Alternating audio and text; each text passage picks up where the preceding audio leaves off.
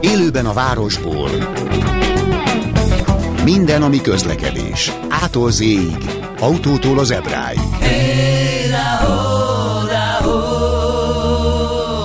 nagyon nagy szeretettel köszöntöm a Klubrádió kedves hallgatóit, élőben a városból, szó szerint élőben, aki figyeli rendszeresen a műsorainkat hallhatták, múlt héten felvételről voltunk, de most itt ülünk a stúdióba, többes számmal beszélek, hiszen nem vagyok egyedül, természetesen itt van állandó segítőm, Fábián Alexa, és van egy kedves vendégem, el is árulom a nevét, hiszen ő már volt régebbi műsorban, ismerős lehet, Vörös László, én csak úgy szoktam mondani, hogy közlekedésbiztonsági szakember, és majd meg is csillan a szeme, hogy ilyen szépen mondtam ezt a titulust, mert szoktak rá mást is mondani, de majd bemutatkozik, és természetesen remélem fölismerte mindenki a hangomat. Pető Attila vagyok, sokan csak Kressz professzornak hívnak. És akkor a mai adás témája a közúti közlekedésen belül elsősorban a közlekedés biztonsága, és az a téma, ami mindenkit érdekel, de igazából senki nem akarná úgymond elszenvedni, ez pedig nem más, mint a balesetek. Nagyon sok fogunk erről beszélni, de a mai adásba várjuk a telefonokat és az üzeneteket is, amit kérhetnék, hogy kimondottan, ha lehet, ezek az üzenetek, balesetek ne a Kressz szabály értelmezésével, hanem inkább valamilyen formában balesetekkel kapcsolatos legyen, és nem is igazán arra vagyunk kíváncsi, hogy na most ki volt a hibás, ő vagy én, hanem inkább ilyen baleseti tanulságokat, hogy éltük meg, mi történt velünk, mi történt a másikkal. Ha valakinek ilyen úgymond élménye van, természetesen idézőjelbe téve, akkor azt nagyon szívesen meghallgatjuk. Telefonszámunk budapesti városi szám, tehát nulla hatvanegy-jel kezdjék, akik mobilon hívnak, kétszáznegyven hetvenkilenc ötvenhárom, illetve es em es számunk nulla hatszázharminc harminc harminc kilencszázötvenhárom, ez nem csak es em es-ként működik, hanem a Viber csatornán is lehet minket elérni, ez utóbbi azért is jó, mert hogy fényképeket vagy egyéb illusztrációkat is el lehet küldeni. No, hát kezdjünk is neki. Vörös Lacit gondolkodom, mióta ismerem, meg hol ismertelek meg, és nem ugrik be, úgyhogy egy rövid bemutatkozást kérnék tőled, hallgatok fele, de ha ezt megemlíted, hogy mióta ismerjük, azt én megköszönöm külön. Szép jó napot, üdvözlöm a hallgatókat én is. Hát a mi, mi ismeretünk egy kávézó helyszínővel eseményre jöttél el. Arra hívtalak meg valamikor tizennyolcban vagy tizenkilencben. Én tizennyolc, tizenhatban fogalmazódott meg ez a Én baleseti helyszínőként és vizsgálóként dolgozom egy közlekedési társaságnál, mérnök tanár egyébként a végzettségem. De az, hogy közlekedésbiztonsági szakember, akkor ezt megtiszteltetésnek vettem. Ez tökéletes, ezt szerintem oda bígyeztem akkor egy következő jelzőnek. Én ezt, ezt a baleseti helyszín előtt én nem nagyon szeretem ezt így mondani, de te már megszoktam. Én azt gondolom, hogy azért szerintem fontos, és valahogy úgy szoktuk még mondani, hogy a baleseti helyszínőket viszonylag ritkán éri baleset, mert a balesethez vezető okokat pontosan ismeri ott a helyszínen tapasztaltakból, beszél a résztvevőkkel, ezért első kézből szerez ismereteket arról, hogy hogyan történnek a balesetek, és hogyha ezt ügyesen felhasználja, akkor egyik oldalról ő kerüli el a baleseteket. Én pedig azt láttam, miközben beszélgettünk a résztvevőkkel a baleseteknél, hogy sok-sok hiátus van, nem kimondottan közlekedési szabály, inkább annak az alkalmazása.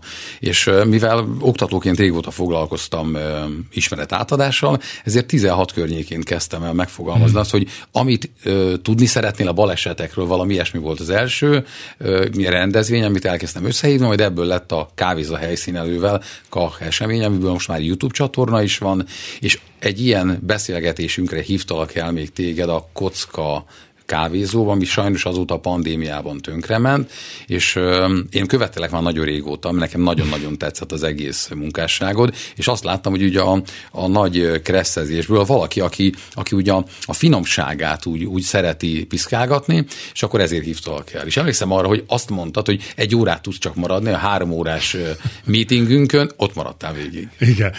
Egyébként én is mindig azt mondom, hiszen azóta nagyon jól mondhatom, így barátságban és szakmai kapcsolatban vagyunk, hogy én mindig magamat az elméleti szakembernek tartom, aki elsősorban az oktatás fele nyit, hiszen nekem mégiscsak az a fő feladatom, hogy leendő járművezetőket tanítsak, te pedig ennek a gyakorlati oldalát látod, az élet oldalát, és, és nekem is minden elismerésem feléd, mert olyan tapasztalatod van, amit én a tanteremben, meg a videókon, meg a képeken keresztül nem tudom összeszedni, de én azt mondom, hogy nagyon jó kiegészítjük egymást, és nagyon jól tudunk együtt dolgozni, és több ilyen esemény is volt azóta. De még egyszer azt kérdezem, hogy mesélj magadról, hogy hogy lesz valaki baleseti helyszínelő. Hogy indultál el? Gondolom nem az óvodai álmod volt ez.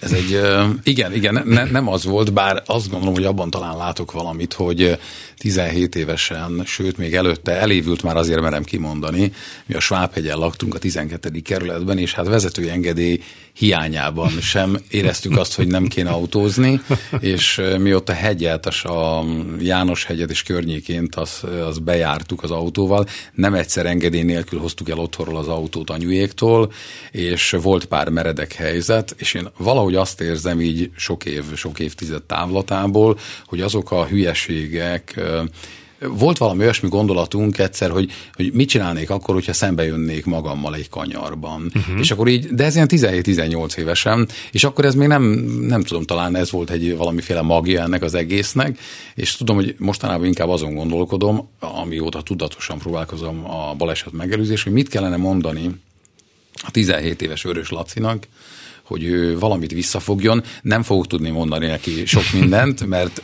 az életkori sajátosság az, hogy nem biztos, hogy úgy meg fogja hallani, és egyébként kapcsolva arra, hogy igen, én nem a kezdő járművezetőkkel, hát nem tudom, mi lehet mondani, szeretek foglalkozni, hanem annak, akinek van tapasztalata, és azokból a visszajelzésekből, a saját élményeiből táplálkozva tudunk valamiféle kis kiigazítást tenni az előadásokon.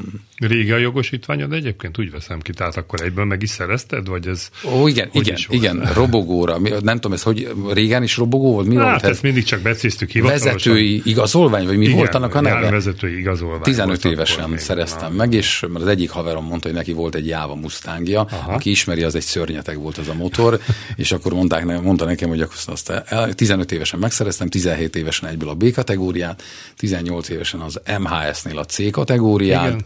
majd utána a, a trollibuszra, a villamosra és az autóbuszra. Mi nincs meg? Nyerges volt. E, igen, e-kategóriám no, nincsen, e-kategóriám nincsen egyébként el. Valóban, az, az, az sosem vonzott valahogy, úgyhogy én a közlekedésben, a tömegközlekedésben, a közlek, közösség közlekedésben. Trolibuszt is vezettél? Igen, azt is vezettem. És akkor persze idevág a kérdés, hogy volt baleset ez? Volt, Na. volt. Melyik az... a legemlékezetesebb, azért mondd el nekünk.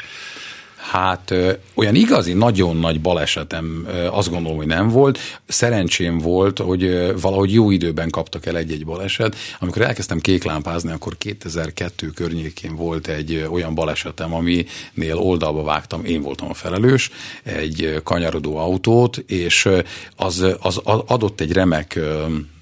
hát féket arra, hogy elgondolkodjak. Ugye van ez a baleseti statisztika, illetve az a balesetezésnek a statisztikája, hogy hányadik évben lesz, emelkedik valakinek a baleseti esélye, és az ugye az elején nagyon magas, akkor lecsökken, és a második, harmadik év végén kezd el megint újra emelkedni, nem megy fel az előző szintre, és utána kezd el laposodni, de sose ér el a nullát értelemszerűen. És ez a kettő-három év, ez akkor, amikor az ember már azt, kér, azt gondolja, hogy ő a Fittipaldi, már érez mindent, és akkor már pár dolgot már ki lehet hagyni.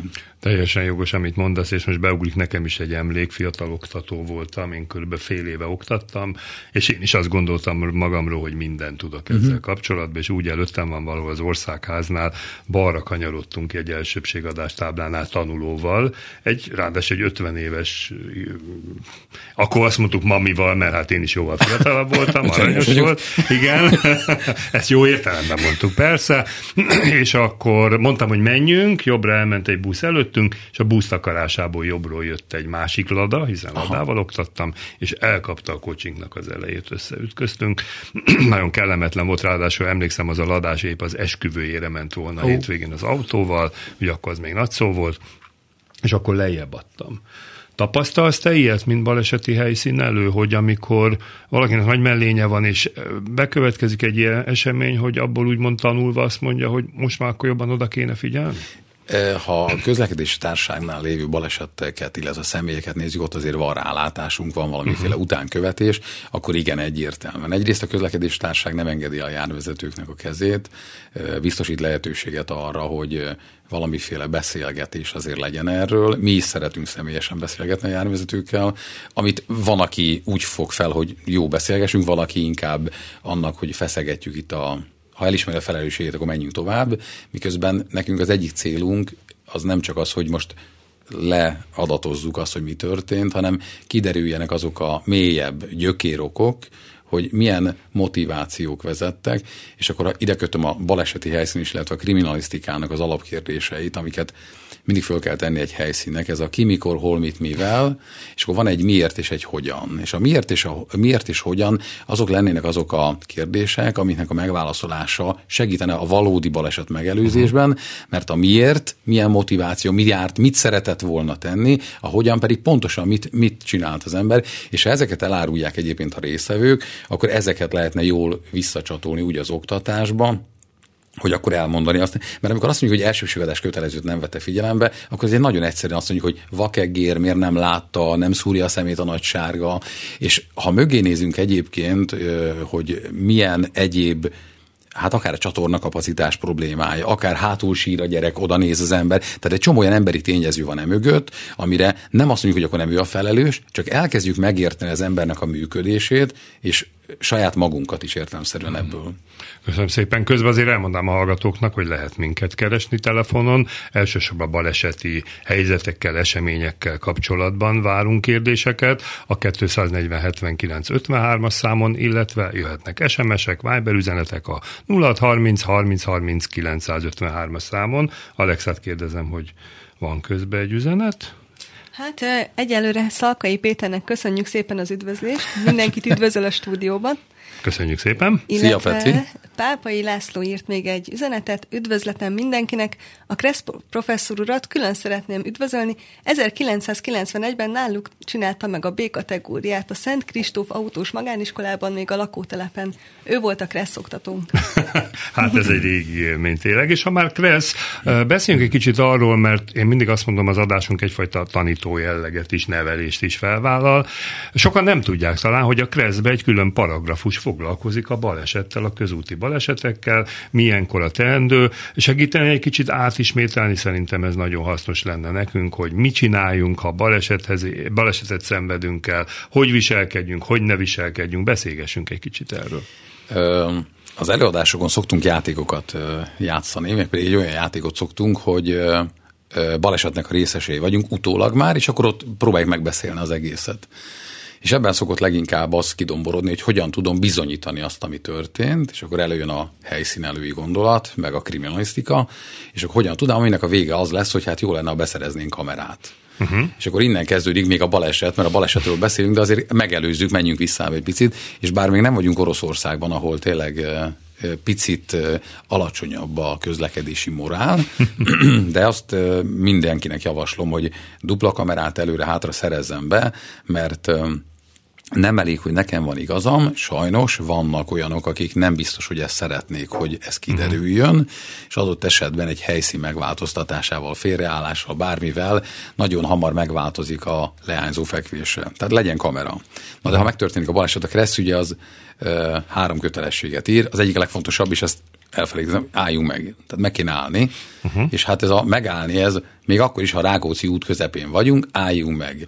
Én azért szeretem, hogyha áll, megállunk, mert amíg állunk, nem történik baleset. Ez a legkisebb koccanásnál is? Én azt gondolom, hogy azért álljunk meg, mert már ha föltenném a kérdést, hogy kinek van olyan mobiltelefonja, ami nem tud ké- fényképet készíteni, akkor valószínűleg ez erősen konvergálni nullához. Igen. Tehát, hogy legalább addig, amíg a járműveket a legkisebb koccanásnál is elhelyezzük térben. Uh-huh. Tehát úgy térben, hogy az a két jármű, az hol helyezkedik el a forgalmi sávokhoz képest.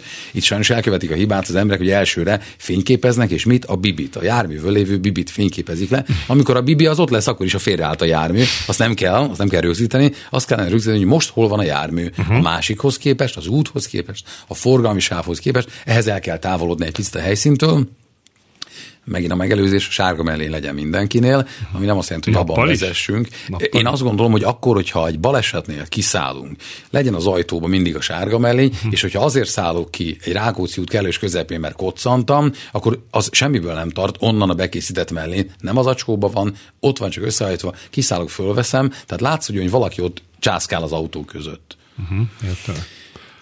Tehát a megelőzés lenne az első, legyen kamerám, legyen sárga mellény. A kamerával kapcsolatban azért mindig felmerül ez, hogy most akkor jogilag megállja a helyét, mi van a személyiségjogokkal, most akkor legyen, ne legyen egyáltalán, mondjuk egy bírósági szakaszba jutunk, elfogadják-e, van erről tapasztalatod? A bíró ez minden esetben szabadon mérlegeli a bizonyítékokat, aha, de ami nagyon fontos, hogy a kamerának a használata, az igen egy ilyen szürke mesdje, de az a lényeg, hogy ne tegyem közkincsé. Tehát uh-huh. azért rögzítem ezt, hogy amennyiben lenne balesetem, akkor fel tudjam használni, és nem azért, hogy kitegyem a YouTube-ra, és ott mindenféle takarás nélkül röhögjek, hogy ha-ha-ha, mekkora hülye volt, igen. vagy adott esetben belemegyek egy olyan forgalmi szituációba szándékosan, hogy én bebizonyítsam, hogy a többi közlekedő ilyen, és majd azon csámcsógjak.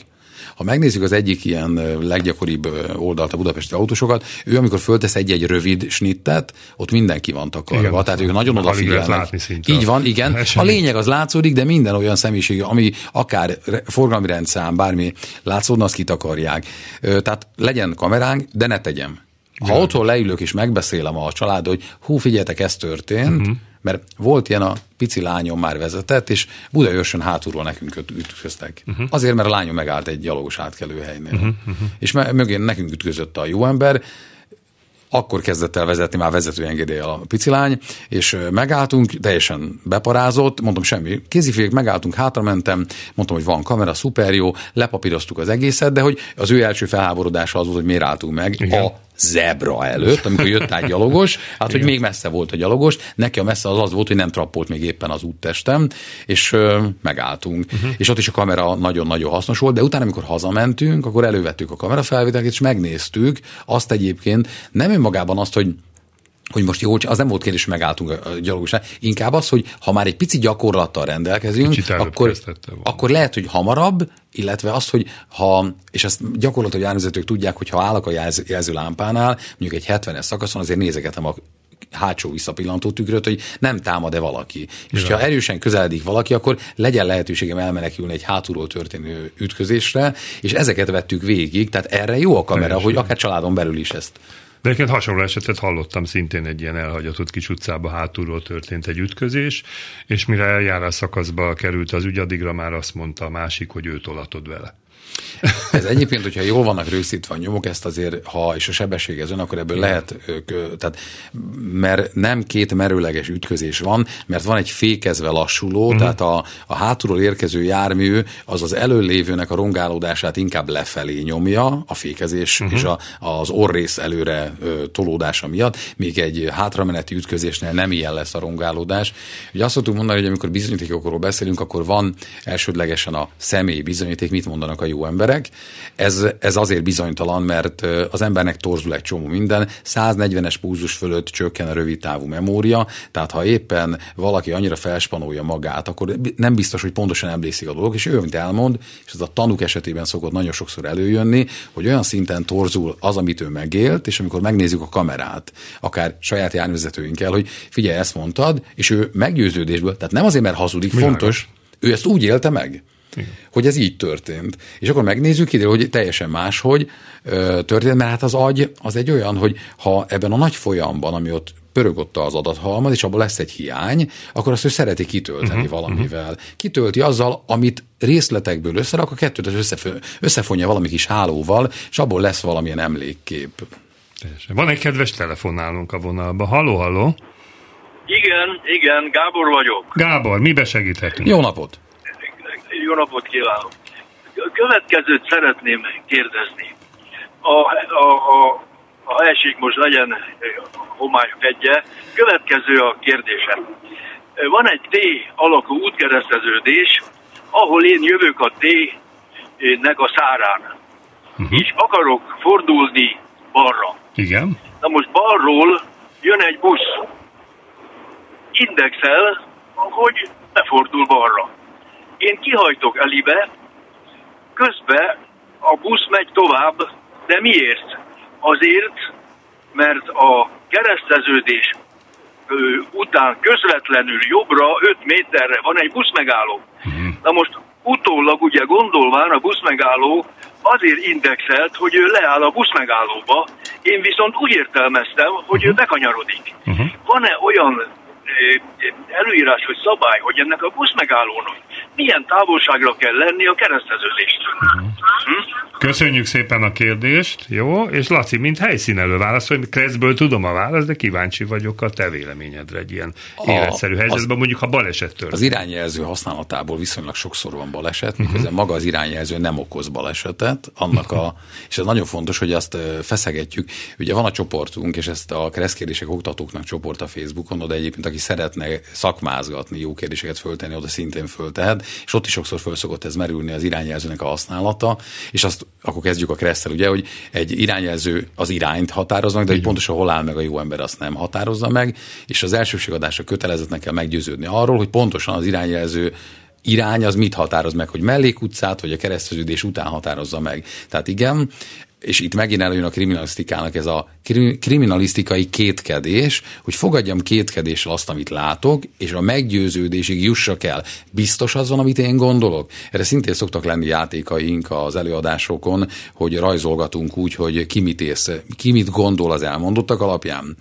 Na de a kérdésre, ugye a Kressz alapján a kereszteződés előtt van meghatározva, az utána, hát az a maximum annyi lenne meghatározva, hogy egy csuklós autó, ha itt jár mondjuk egy csuklós, szólóautóbusz tizenkét méter, csuklós az mondjuk tizenhat és féltől tizennyolc méterig terjed, tehát ne lógjon be a kereszteződésbe. Tehát így külön szabály erre nem nagyon van. Hát illetve úgy pontosítanék, hogy a Kressbe szerepel, hogy az irányjelzőt használni kell irányváltoztatásán kívül megállásnál és elindulásnál, és valóban, ugye konkrétan így nincs benne, de mindig ezt tanítjuk, hogy az irányjelző egy szándék. Jelző, azt mutatja, hogy abba az irányba szeretnénk valamit tenni, ami lehet bekanyarodás, vagy lehet megállás. Ez még egy érdekes gondolat a Kresszből, hogy kellő időben el kell helyezni az irányjelzőt, tehát az sem megoldás, hogy akkor a kereszteződés után tegye ki, mert talán egyet villan, vagy annyit sem, tehát akkor ez már nem irányjelzés, amit viszont előír a szabály. Igen. Tehát ez egy nagyon tanulságos eset. Ami megzavarhatja a Kresszben járatosokat, illetve ha nézzük a szabályokat, az, hogy azért létezik ott olyan, hogy megtévesztő irányjelző, és sokan erre fogják rá, hogy hát jeleztél, akkor még nem kanyarodtál el. Az egyértelmű megtévesztő irányjelző szerintem az, ha valaki jobbra jelez és balra megy. Ez így van. Tehát ez az így biztos, van. Hogy tilos. A többi irányjelző az nem megtévesztő, legfeljebb ki kell várni azt, hogy valóban mit fog csinálni, és nagyon érdekes gondolat volt, amit mondtál, hogy ebből valóban sok baleset van. Igen. Mind a mellett, hogy ugye mai napig is látjuk azt, hogy az irányjelzővel még nem sokan barátkoznak, tehát sokan nem használják. Van olyan autótípus, azt mondják, hogy gyárilag nincs benne. Az autóbuszoknál egyébként ott figyelitek ezt? Én azt gondolom, ott viszonylag gyakori ennek a használata. Az annyira beleívódik a járművezetőnek a kezébe az irányjelző karnak a használatot. Ott nem, nem, nem találok ilyet, hogy nem, nem használnák. Uh-huh. De erre az irányjelző egy gondolat, ugye a, a körforgalom szokott egy ilyen lenni, hogy körforgalomból, hogyha kihaladok, akkor irányjelzés van, nincs, mert hogyha már jelzi valaki a kihaladási szándékot, akkor a másik ugyanarról az útról már be tudna haladni. Uh-huh. És emlékszem arra, megint én nagyon sokszor szeretem a gyerekeimmel megélteket megosztani, egyrészt sokkal személyesebb az egész. Pici lányomnak a barátja valahol közeli településen lakott, és Csepi vezetett, és be akart hajtani egy ö, ö, körforgalomba úgy, hogy nekik balról jött egy autó, és ez már indexelt jobbra. Milyen. És rászól Csepire a barátja, de ilyen nagyon aranyosan, hogy várj, várj, biztosan bejön ide jobbra. Uh-huh. És, és ő ez egy nagyon fiatal, jó. tizenkilenc éves srác volt, és amikor ezt elmesélték, akkor, akkor én annyira örültem annak, hogy, hogy, ő, hogy ő ezt ilyen jól átlátta már, és abszolút nem bántóan, csak ott benne volt már az a kis bizalmatlanság, hogy győződjünk meg tutira, hogy az oda jön az az autó, és legalább kezdje meg egy picit azt a kanyarívet oda, hogy kihalad biztosan. Mint ahogy egyébként oktatásnál is, hogyha kiadjuk az utasítást, általában jóval előbb, mint a te saját szándékod lenne, ha egyedül vezetsz, hogy menjünk jobbra, és közben van egy kereszteződés, akkor mindig rászunk a tanulóra, hogy még ne tedd ki az irányjelzőt, aha. nehogy azt higgyék, hogy bekanyarodunk, de nyilván mondjuk egy kanyarodó főúton ezt nem tudod kivitelezni, hiszen pár méterre van a két út. Visszatérve azért a balesetekhez, ugye mindjárt a Kressz az ötvennyolcadik paragrafusban, hogy hivatalos legyek, felsorolja, hogy mi a teendő a baleseteknél, illetve van egy olyan szlogán, amit az oktatásban használunk, hogy helyszín biztosítása. Ugye a Kresszben ez egészen pontosan úgy szerepel, hogy köteles a, a balesetnél a járművezetője az esetleges és további balesetek elkerülése érdekében minden tőle telhetőt megtenni. Hogy ez a helyszínbiztosítás nekem olyan, olyan épp Alexával beszélgettünk, ugye neked is volt egy ilyen gondolatod, hogy is volt az, hogy... Hát igen, gondolom azért az eléggé helyzetfüggő, hogy hogyan biztosíthatjuk megfelelően a helyszínt. Egy adott esetben egy elsősegélynyújtó tanfolyamon került pont szóba, hogy például egy kanyarból kifele történt egy baleset. Most ott akkor hogyan tudjuk elhelyezni, ha sokkal korábban kikerülik a jelzést, visszahúzódnak és pont neki mennek, mert már gyorsítanának, esetleg ha meg túl későn, akkor amúgy is belerohannak. Tehát vannak olyan helyzetek, amikor elég nehéz olyan döntést hozni, ami esetleg valóban megfelelő, hogy ezt így az embernek magának kéne eldöntenie, vagy tudsz erre valami iránymutatást mondani esetleg, hogy... Elveket tudunk igen megfogalmazni a Kressz szabály alapján, ugye ott tartunk, hogy megállás, és akkor segítségnyújtás, tovább baleset megelőzése, ez a hármas. És akkor ilyenkor elő szokott jönni, hogy na jó, de hogyha nekem mentőt is kellene hívnom, segítséget is kellene nyújtanom, a további baleseteket is meg kéne előznöm, akkor hogyan osztódjak? Jó esetben, tényleg jó esetben nem egyedül leszek ott azon a helyszínen. Mm. És erre valóban jó lenne, hogyha egy ilyen helyszínél van valaki, és én azt veszem észre általában, hogy szokott lenni, aki úgy föltalálja magát, hogy akkor én hívom a mentőt, te csináld mm-hmm. azt, te csináld azt, egyből elosztódnak a szerepek. Tehát egy emberként valóban nehéz. Ott az ember élet az, hogy akkor hívok egy mentőt, tehát ha van sérült, és olyan állapotban a sérült, hogy az tényleg azonnal mentő kell, hívjak mentőt, de egyből már a és ugye jön az, hogy most én úgy értem oda, hogy én is baleseteztem, vagy én követőjárműként ér, értem oda, mert ha követőjárművel, akkor próbálj meg a saját járművem helyzetével biztosítani értelemszerűen, uh-huh. mert a, ha megkoccanás van csak, akkor megint csak akár a vészfilogónak a kihelyezése. Tehát teljesen minden helyzetben használható megoldás ide sem lehet. Egyszerűen föl kell találni magát úgy az embernek, hogy abba a megfelelő távolság tényleg olyan legyen, öm, hát ami a legrosszabb, hogyha autópályán a belső sávban ütközünk, akkor ott nem biztos, hogy megvárjuk azt a helyszínelést a belső sávba, ha mozgásképes a jármű.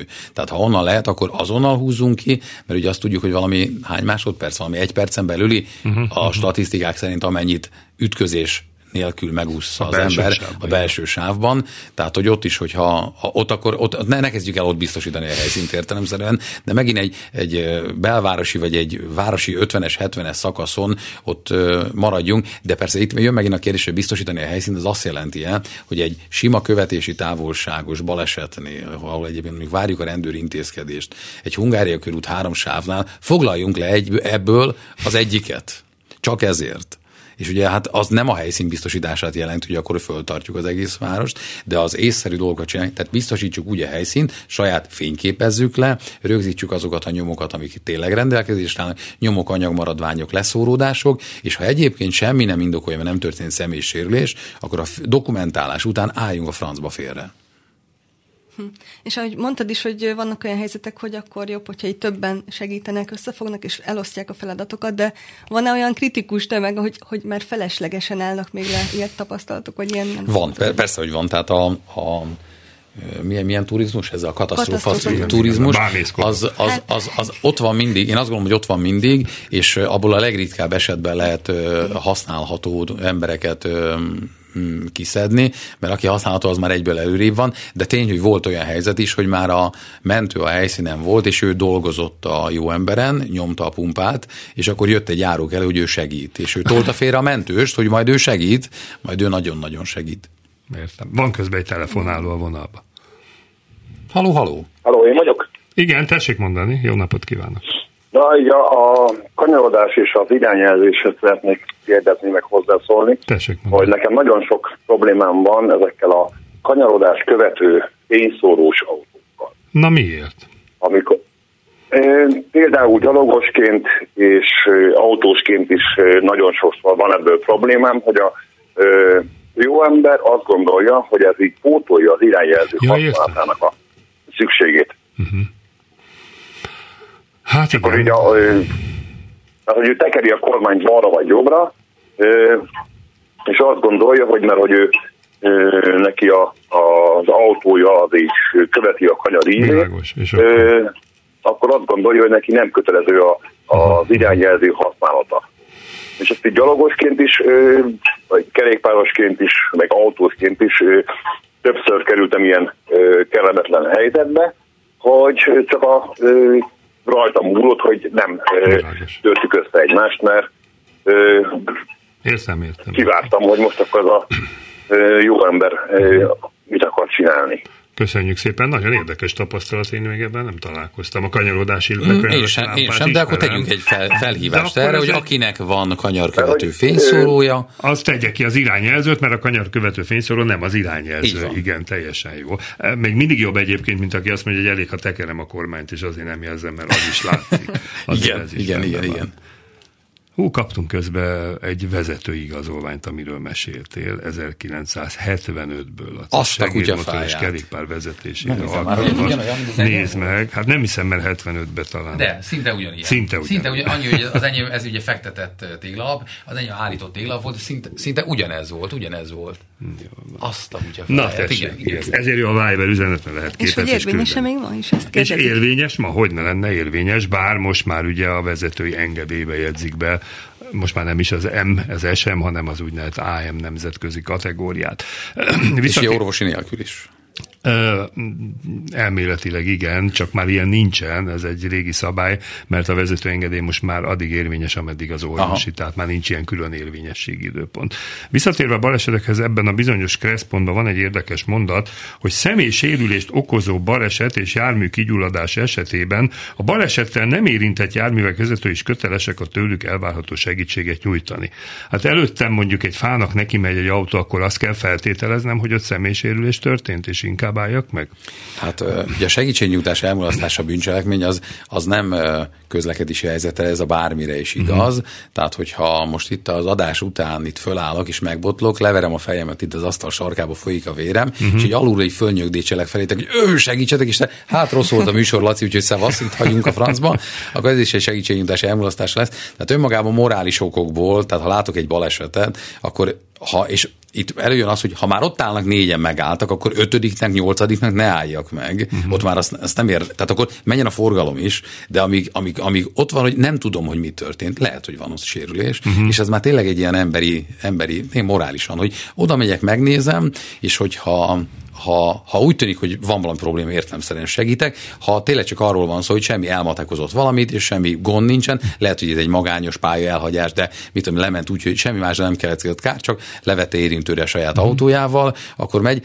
Én akkor szoktam egyébként saját autóval megállni, hogy így városon belül, jellemzően városon belül, én megmondom, hogy nem is szeretek kimenni lakóterületen kívülre, engem ez a nagyobb sebesség úgy nem vonz annyira, tehát ha városon belül látok összeütközött járműveket, akkor egy rövid időre szoktam csak annyira, hogy tudok-e valamiben segíteni, csak tanácssal, és akkor mondják, hogy nem megoldják, akkor utána én nem, nem kezdek el ott okoskodni, hogy akkor majd, majd ők, mert az a baj, hogy a, a balesetek kezelésében nagyon-nagyon sok eltérő tapasztalat van, és hiába adott esetben szakemberként is mondunk valamit a az érintett járvezetőnek, a mi járvezetőnknek, sokszor neki kell egy külső, hozzá közeli személynek a megerősítése, aki nem biztos, hogy helyszínelő, nem biztos, hogy olyan szinten jártas, de neki kell az, hogy apukámmal, ezzel, férjemmel, akárkivel, ami egy, egyébként nem probléma, tehát jöjjön onnan megerősítést, Isten ments, hogy bárkire és bármit rá szeretnénk beszélni, de hogy nem biztos, hogy így a külsőnek, külsőt elfogadják.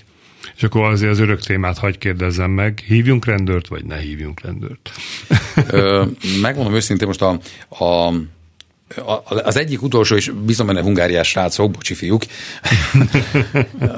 bé el ef ká ká el ef o, hogy nem fogja leharapni a fejemet, hogy hát sajnos az a baj, hogy egyes biztosítóknál tényleg azt jön elő, hogy hát akkor lehet, hogy mégiscsak kellene rendőrt hívni.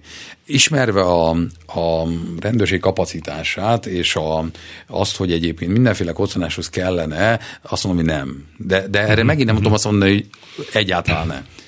Nyáron a lányom, a másik lányom a párjával autóztak. Itt benne a városban megszűnt a belső sávjuk, a külsőből mentek, egy té gé ká a belsőből hirtelen vette észre, számára hirtelen megszűnik a belső sáv, kirántotta jobbra a kormányt, rántotta, üdvözletem Csatai Tamásnak, rántotta, tehát, hogy hirtelen húzta a kormányt, és amiatt, hogy ne ütközzenek össze a lányomék, ezért ők is jobbra húzták a kormányt, és így a járdaszegét lepatkázták, ugye kedvenc szavunk, lepatkázták a jobboldali kerekeket, így lett jobboldalon két defektjük, illetve a felnés tönkrement.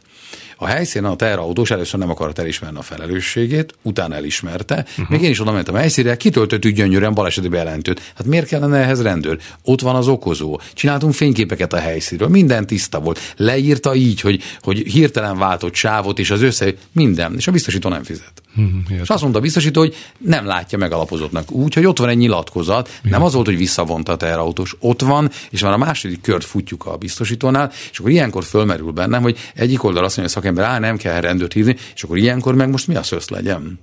Melyik az az eset egyébként, amikor nem történik személyisérülés, de mégis azt mondod, hogy igen, mégis hívjunk rendőrt. Mit tudom, például látom, hogy részeg a vezető a másik autóba. Igen, ez a, a, a megint ez a, ha, persze, ha ittas, illetve hogyha, hát a, hogy szoktam mondani, igen, korábbi tanárom megint csak Tomi, hogyha ha gyanús a dolog, tehát hogyha mondjuk mínusz tíz, ugye ez, ez a gyanú, ez a, a gyanú az a tudás és a nem tudás közötti állapot, ez így a kriminalisztika alapján, tehát hogyha kiszámoljuk mínusz tízben az autóból, rövid ujjúban, csorog a homlokáról a verejték, és benne van a bugi. Benne van a bugi, tehát még valami gyorsító, lehet, hogy őt hajtja, és akkor egyébként minden oké, elismerek, minden rendben, rendben lesz, igen, töltsük a papírokat, akkor lehet, hogy azért nem biztos, hogy vezetésre képes állapotban van, akkor lehet, hogy kéne egy kis segítséget kérni, uh-huh. telefonos segítséget a száztizenkettőn keresztül, tehát, hogy nem biztos, hogy önmagában csak az alkoholos állapot lenne az, amikor valami gyanús. És igen, a rendőr az, az persze jön és segít, de megint csak sajnos a rendőrség kapacitását nézve, de ezben nagyon nehéz megint csak azt mondani, hogy minden helyzetbe hívjunk, hogy mi mindenben ne, legyen fénykép nálunk, és amennyiben egyébként tudunk beszélni a másik féllel, és le tudjuk fényképezni, minél több bizonyítékot tudunk gyártani ebből is egyértelmű helyzet, akkor nem biztos, hogy kell rendőrt hívni. Igen, mert ugye az a másik oldal, ugye említetted te is, hogy, hogy kihívjuk a rendőrt, és akkor rendőr megállítja, állapítja, hogy én voltam a szabályszegő, és még el is indít egy szabálysértési eljárást. Így van, illetve, illetve hogyha a helyszínen ismeri a jó ember, ugye ez szokott lenni, hogy, hogy ha beszélgetünk így járvezetőinkkel, akkor ingyen, mi ingyen mondjuk, hogyha jön a rendőr, akkor már csörög a kassa. Tehát, hogy valakinek csörögni fog a kassa, vagy egy helyszíni bírsággal, vagy egy feljelentéssel. Igen. Van közben egy hallgató a telefonban. Halló, halló. Jó napot halló, kívánok. Jó napot, Horváth Péter, Sopronból. Péter. Érdekes a műsor, mindig szívesen hallgatom. Egyszer lehetne a körforgalmakról egy külön adást csinálni. Csinálunk. A körforgalom, az előbb egy úriember mondta, a körforgalomból, amikor ugye kifelé indexelnek, még arra is kell figyelni, hogy a gépkocsi hogy veszi fel a kifelé haladás irányát. Na most a kérdésem az, a körforgalmaknak a tervezői miért nem veszik figyelembe a forgalomnak a ritmusát? Itt Sopronban most olyan körforgalmakat építenek, hogy az em nyolcvanötös és kisebb sávszélességgel készült. Uh-huh. Na most olyan körforgalmat építenek, aminek az átmérője nagyon kicsi, nagyon kicsi a sávszélesség. Magyarul úgy kell menni a körforgalomba, behajtok, elkanyarodok jobbra, utána balra kell kanyarodnom, mert nem érintőlegesen viszik ki a sávot, hanem egy éles kanyarral. Uh-huh. Tehát magyarul egyrészt ki se tudom tenni az indexet, mert a kormányszerkezet nem engedi, másrészt meg balra kanyarodok a kocsival, holott én jobbra akarok menni. Értik a problémát? Hogyne, hogyne, hogyne. Ismerem ezeket a mini körforgalmakat, még közepe sincs a körforgalomnak. Csak de van, itt, itt most van? Az a baj, most van, hát az érzékenek, ahol kamionok fognak közlekedni. Ja, tehát magyarul úgy kell bemennie, hogy nagyon éles kanyart kell jobbra tennie, majd balra kanyarodni, és még egy éles jobbra kanyarral megy ki. Hát miért nem uh-huh. lehet úgy építeni, hogy gyönyörűen érintőlegesen megy ki a jármű, és akkor lehet róla látni, hogy merre fog menni. Ö, erre mondanám... Nem tudom, mennyire érthető. Köszönjük szépen, igen. Erre, hát ugye az van, hogy világszinten így a kedvenc témám a gyengébb közlekedőknek a, a biztonsága előtérbe kerül, és valóban a kereszteződéseknek a kialakítását azt szándékosan ö, alakítják ki úgy, hogyha szeretnénk vigyázni a gyalogosokra, hogy a jármű ne tudjon nagy sebességgel bekanyarodni.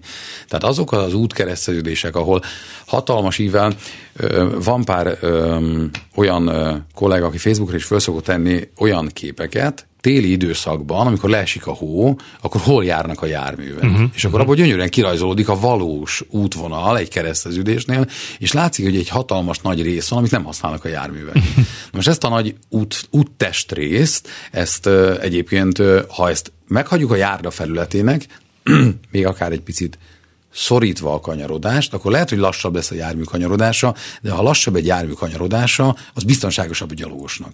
Biztonságosabb, aki átmegy, biztonságosabb annak a járműnek is egyébként, aki bekanyarodik, mert nem az a cél, és ez nagyon fontos, hogy városon belül nagy sebességgel, ez nem cél, hogy városon belül nagy sebességgel kanyarodjunk. Csak valóban ez egy közlekedés szervezési szemléletváltozás van, tehát akkor, amikor mondjuk a hatvanas években az volt a cél, hogy mint a Rákóczi út, autópályát építsünk a városba, addig most inkább az a szemlélet, hogy a nagy forgalmat ne hozzuk be a városba, míg régen az volt a szemlélet, hogy a gyalogosok ne zavarják meg az autósokat, tegyük le őket aluljáróba, az a legjobb, egyébként otthon maradnak, ne is jöjjenek ki, és akkor most meg, és ugye előjön az egy mondat azonnal, hogy ö, a mozgásukban korlátozottak többen vannak-e az utóbbi évtizedekben, mint régen? Uh-huh. Nem, csak ki tudnak jönni.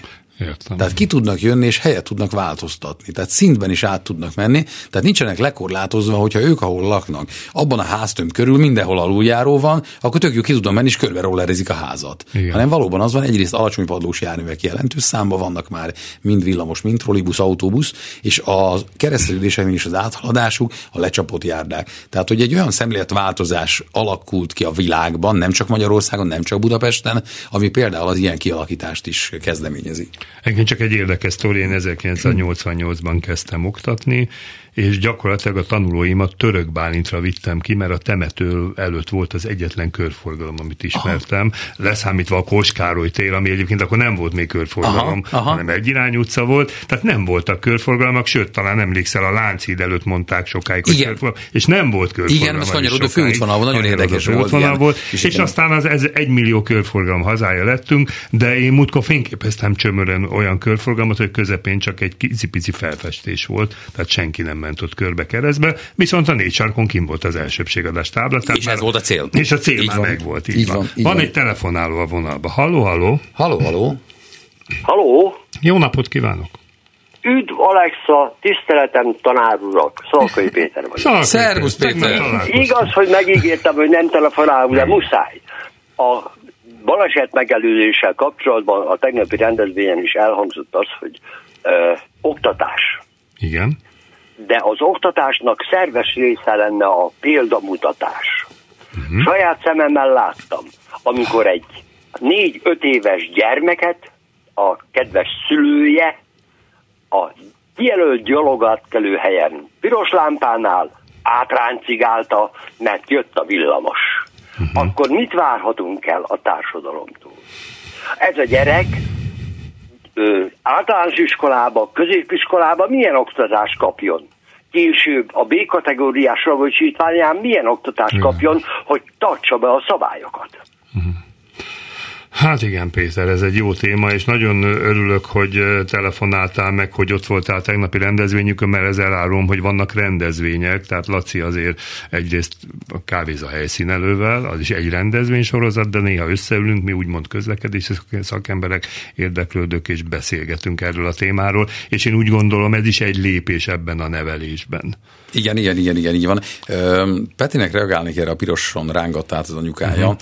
mert akkor, amikor a tömegközlekedési járművezetőket is képezzük és beszélgetünk, akkor egy nagyon nagy előnye van a tömegközlekedési járművezetőnek, hogy ő jellemzően ugyanazon az útvonalon közlekedik, tehát ismeri azt, hogy hol vannak az iskolák, ismeri a közleg. Tehát ha elkezdjük reggelt nézni, akkor négy-öt óra körül elindulnak azok, akik hatra mennek, mondjuk melósok. hat óra harminc körül elindulnak azok, akik iskolába mennek, és azt is tudjuk, hogy hét negyvenöt környékén jönnek azok az anyukák, akik piroson rángatják át a gyereküket. Uh-huh. Tehát az a tudás megint csak, hogy én rendelkezem valami plusz tudással. Tehát tudom, hogy hét negyvenöt környékén jobban kell figyelnem, és akkor fog jönni az anyuka. Egyik oldalon mondhatom azt, hogy az anyuka ne szaladjon át a gyerekkel, csak aki már esetleg egyedül nevelte már is, indult el úgy a gyerekkel, hogy akkor bizonyos szabályokat egyszerűen az ember, és én aztán nagyon a szabályok mellett vagyok, de az élet, az élet egyszerűen azt fogja hozni, hogy, és nem helyes, nem azt mondom, hogy helyes, véletlenül sem, csak lássuk meg az embert mögötte, és amiről még az adás előtt beszéltünk, a megbocsátó útmintájára, hogyha én tudom ezeket a jellemzőket, akkor én képes legyek úgy megközelíteni ezeket a helyeket, hogy képes legyek neki esélyt adni. Esélyt adni arra, hogy akkor ne öljük meg egyből. Norbi üzent még nekünk itt a körforgalommal kapcsolatosan, írja, hogy üdv Francia és Spanyolországban, hogyha nem az első kijáraton megy ki valaki a körforgalomban, akkor befelé kell indexelni, teljesen egyértelmű, hogy hol megy ki. Hát bennem egyébként az vetődik fel, hogy, hogy nem mindegy, hogy kifele vagy befele indexel valaki, hogyha nem tudjuk használni megfelelően, vagy nem kommunikáljuk le egymással megfelelően ezt a dolgot. Tehát, hogy... Igen, igen, igen, igen. De ez lehet, hogy egy jó megoldás, de igen, tehát hogy igazából előírhatunk bármit, hogyha nem tartjuk be, akkor kevés haszna van. Igen, hogyha tartalmas az adás, mindig azt veszem észre, hogy az óra már ötven fölött jár, és lassan már záró gondolatokat kell mondani. Nem bírom kihagyni, ugye én mindig azt mondom, Laci egy nagy koponya, és nagyon érdekes dolgokat tud mondani, és vannak már ilyen copyrightos szófordulatai, úgy szoktam mondani, ami az övé. Az egyik ilyen, és az egyik előadáson én is megettem ezt, ami úgy szól, hogy attól függ. Na a kérdése az volt, hogy megittam három üveg sört, beül ülhetek-e az autóba, és persze kapásból mindenki azt mondta, hogy nem. Mesélj erről az attól függről, mert nekem ez a kedvencem. Um, és persze fejezd be a, a világos, világos. Ugye az van, hogy ezt, ezt én is már másolom, és Csatai Tamás őrnagy úr barátomtól tanultam, és én tőle viszem tovább, és azt gondolom, hogy ilyen kötelességünk. Ez az attól függ, ez egyik oldalról jön a kriminalisztikai kétkedésből, hogy nem állítjuk egyből valamire, hogy akkor ő vagy ő vagy ő, hanem megvizsgáljuk a részleteket, és akkor ki a felelős? Hát attól függ mitől, a körülményektől, meg kell vizsgálni a körülményeket. Egyébként én nagyon szeretem a matekhoz is kötni ezt az egészet, és mindjárt ezt a, az alkoholos történetet, mert ha megkérdezzük így elsőre, hogy hány megoldása van a másodfokú egyenletnek, akkor általában előadáson is szokott jönni a válasz, hogy egy, kettő, sok, nulla, miközben erre is a válasz valójában az, hogy attól függ. Na de mitől függ? A diszkriminánstól függ, a gyakorlati résztől.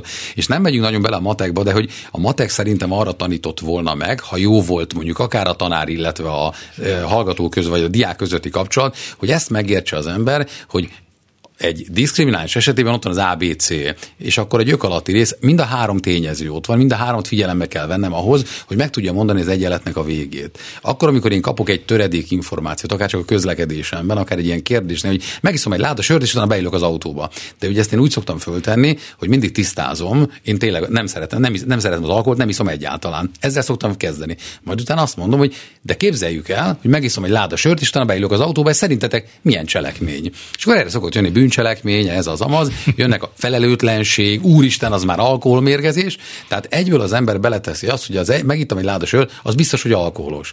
Tehát egy olyan előítéletet, prekoncepciót beleépít az ember, amit a saját példája, saját, nem azért, mert ő alkoholista, bocsánat, hanem azért, mert abban a, köz, a társadalmi közegben benne van, hogy ha azt mondom, hogy megiszom egy láda sört, viszonylag ritkán jut az embernek eszébe, hogy de az lehet, hogy alkoholmentes. És ez ugye ezt nem teszik hozzá, illetve ebben az esetben, hogy milyen cselekmény. Tehát megiszom egy láda sört, beülök az autóba, ez milyen cselekmény, attól függ, mitől függ, három tényezőtől, az egyik, hogy alkoholos vagy nem alkoholos sört ittam, a másik az idő tényező, tehát tavaly előtt megittam egy láda alkoholos sört, idén beülök az autóba, valószínűleg nem lesz semmilyen hatása már, a harmadik pedig, hogy milyen célból ülök be az autóba, hátulra alkoholos állapotban azért ültem be, mert odáig tudok csak befeküdni, egyébként meg a feleségem fog hazavinni autóval, tehát megint csak ezt a három tényezőt. És ezt a három tényezőt, ami megint csak mondom, a kriminalisztikával van levezetve. Ez azért fontos, mert akkor, amikor közlekedek a járművemmel, akkor mielőtt cselekszem valamit, akkor pörgessen végig, hogy most az, amit én szeretnék csinálni. Megvan minden információm ahhoz, hogy én végrehajtsam azt a sávváltást, megvan-e ott az irányjelzőre visszatérve, megvan-e minden információm, hogy ez a busz, ez ide fog bekanyarodni, vagy oda meg, ha nincs meg, akkor még nincs meg a diszkrimináns alatt mind a három tényezőm, akkor nem mondhatom meg az egyenletnek a végeredményét. Igen, én ezt nagyon sokszor tapasztalom azáltal, hogy rengeteg levelet kapok, hogy segítsek, mert itt volt baleset, ott volt baleset, és ugye nem én voltam a hibás, és, és pont ugyanezeket járom körbe, hogy, hogy azért nézzük meg minden oldalát, illetve doktor House óta tudjuk, hogy minden ember hazudik. Így van. Hát azért utólag, hogy mit mondunk az eseményről, hogy hogy történt, meg hogy hogy szeretnénk szépíteni, hát ez egy külön történet. Így van, így van. Lacikám, elszaladt az idő, van itt azért még kérdés. Igaz az az állítás, hogy állóautó nem okozhat balesetet? Jellemzően igaz, jellemzően igaz, tehát ezt egy ilyen de, de és mögé tesszük a de, ugye az állóautónál, mert hogy nem mozgatjuk, de hogyha az állóautó vezetője kinyitja az ajtót adott esetben, és ezáltal csökkenti le az oldaltávolságot egy mellette elhaladó járműnél, akkor ezt a Kressz tételesen is tiltja, mind a jármű vezetőjére vonatkozóan, mind az utasra vonatkozóan. Tehát azt mondjuk, hogy az állóautó nem okozhat, de vannak olyanok, de alapesetben van egy ilyen gondolat, hogy ha az egyik jármű állt, és ott van csukott ajtóval hosszabb ideje, és a másik valamilyen manővert végzett, és megint csak azért nem igaz, mert egy csuklós autóbusz esetében, ha a csuklós autóbusz, bizonyos csuklós autóbuszok a kanyar külső íve felé kaszálnak. Ha egy olyan betört helyzetben álló autóbusz mellé beáll egy személyautó álló helyzetbe, ahova a busz jogszerűen kaszálhat be, mert a saját sávjában van, egy szélesített sávban van az autóbusz, és hogyha elindul, ő kaszálni fog, de a saját sávján belül fog. Nem fog át. És abba a sávba átjött a személyautó, ő ott áll, elindul az autóbusz közben, és a járművezető nem látja ezt a térrészt, de ő neki nem kell látnia, mert a jármű által bejárt terület az jogszerű. Akkor hmm. ott mégiscsak az állójármű fog kárt okozni, ő lesz a felelős, az állójármű vezetője. Tehát azt mondjuk, hogy igen, nem okozhat, de mellé teszünk olyan példákat, analógiát, hogy megértsük, hogy jellemzően nem, de vannak kivételek. Hogy lesz valaki baleseti helyszín elő? Van egy ilyen iskola, lehet ilyet végezni? É, igen, Magyarországon, Magyarországon a rendőrség indít ilyen képzést. Tényleg? Igen, alapvetően a rendőröknek van erre, az o er ef ká indít a meglévő közlekedési rendőröknek egy ilyen képzést, ez Dunakeszin van, illetve közlekedési társaságok helyszínelőinek szervezett formában is csinál már ilyet. kétezer-hétben hát nem is tudom, ültünk le, találtuk így a rendőrséggel, hogy jó lenne, hogyha lennének olyan közlekedési szakemberek a tömegközlekedésben, akik rendelkeznének baleset helyszínelői végzettséggel, és akkor ezért a rendőrség szervezett egy ilyen képzést, és azóta is időnként szervez egyet-egyet. A baleseti helyszínelőnek fel. Így van, így van, igen, igen, így igen, van, igen, igen. Hát Laci, millió témánk maradt, úgyhogy jössz még vendégként. Köszönöm nagyon szépen sok a lehetőséget. Tettünk, nagyon sok konkrét eset van, most legutóbb volt egy videót, de már nem tudok belemenni, mert akkor az időből uh-huh. kiszaladunk, ami mondhatnám, hogy nagy port kavart fel, és nagyon sokan megnézték ezt a tököli utas buszos ütközést. Javaslom, hogy keressék meg, megtalálják. Kávéz a helyszínelővel, azért ez a, ezt a címet beírjuk, akkor ott vagyunk. A YouTube uh, csatorna természetesen. Uh, és hát van még egy utolsó üzenet, és múltkor már majdnem megsértődött kedvenc hallgatónk és állandó hallgatónk, Schlageres Zoli. Mit is üzent? Sziasztok, üdvözlet Alexának, profnak, és végül, de nem utolsó sorban a tisztelt vendégnek, Vörös Lászlónak. Szeretem a podcastjait, nagyon jók. Jelenleg Valenciában gurulgatok, napsütés tizenkét fok, megyek le Gibraltárba. Szép napot kívánok! A Schlageres Zoli kamionos, oh, és állandó igen. bejelentkező. Múltkor ugyan Soroksáról jelentkezett, de az is érdekes volt. Köszönjük szépen, hogy hallgatsz. Köszönjük, hogy meghallgatták a mai adásunkat, és akkor jövő héten Mikulás napi különkiadás, december hatodika lesz, természetesen egybeesik a Kresszes különkiadásunkkal, úgyhogy lehet gyúrni főleg a kérdésekre, és mivel, hogyha már Mikulás, meg, meg szán, meg, meg szarvasok, meg emberek, meg gyalogosok, ezért a következő adásba Kressen belül elsősorban a gyalogosokkal fogunk foglalkozni, hogy hogyan is, gyalogol, hogyan is gyalogoljunk az úton, és persze természetesen járművezetővel is, járművezetőként is hogyan viselkedjünk a gyalogosokkal szembe. Úgyhogy várunk mindenkit szeretettel. Köszönöm, hogy velünk voltak. Élőben a városból kettő pont nulla. Jövő héten újra itt leszünk. A viszonthallásra. Viszont.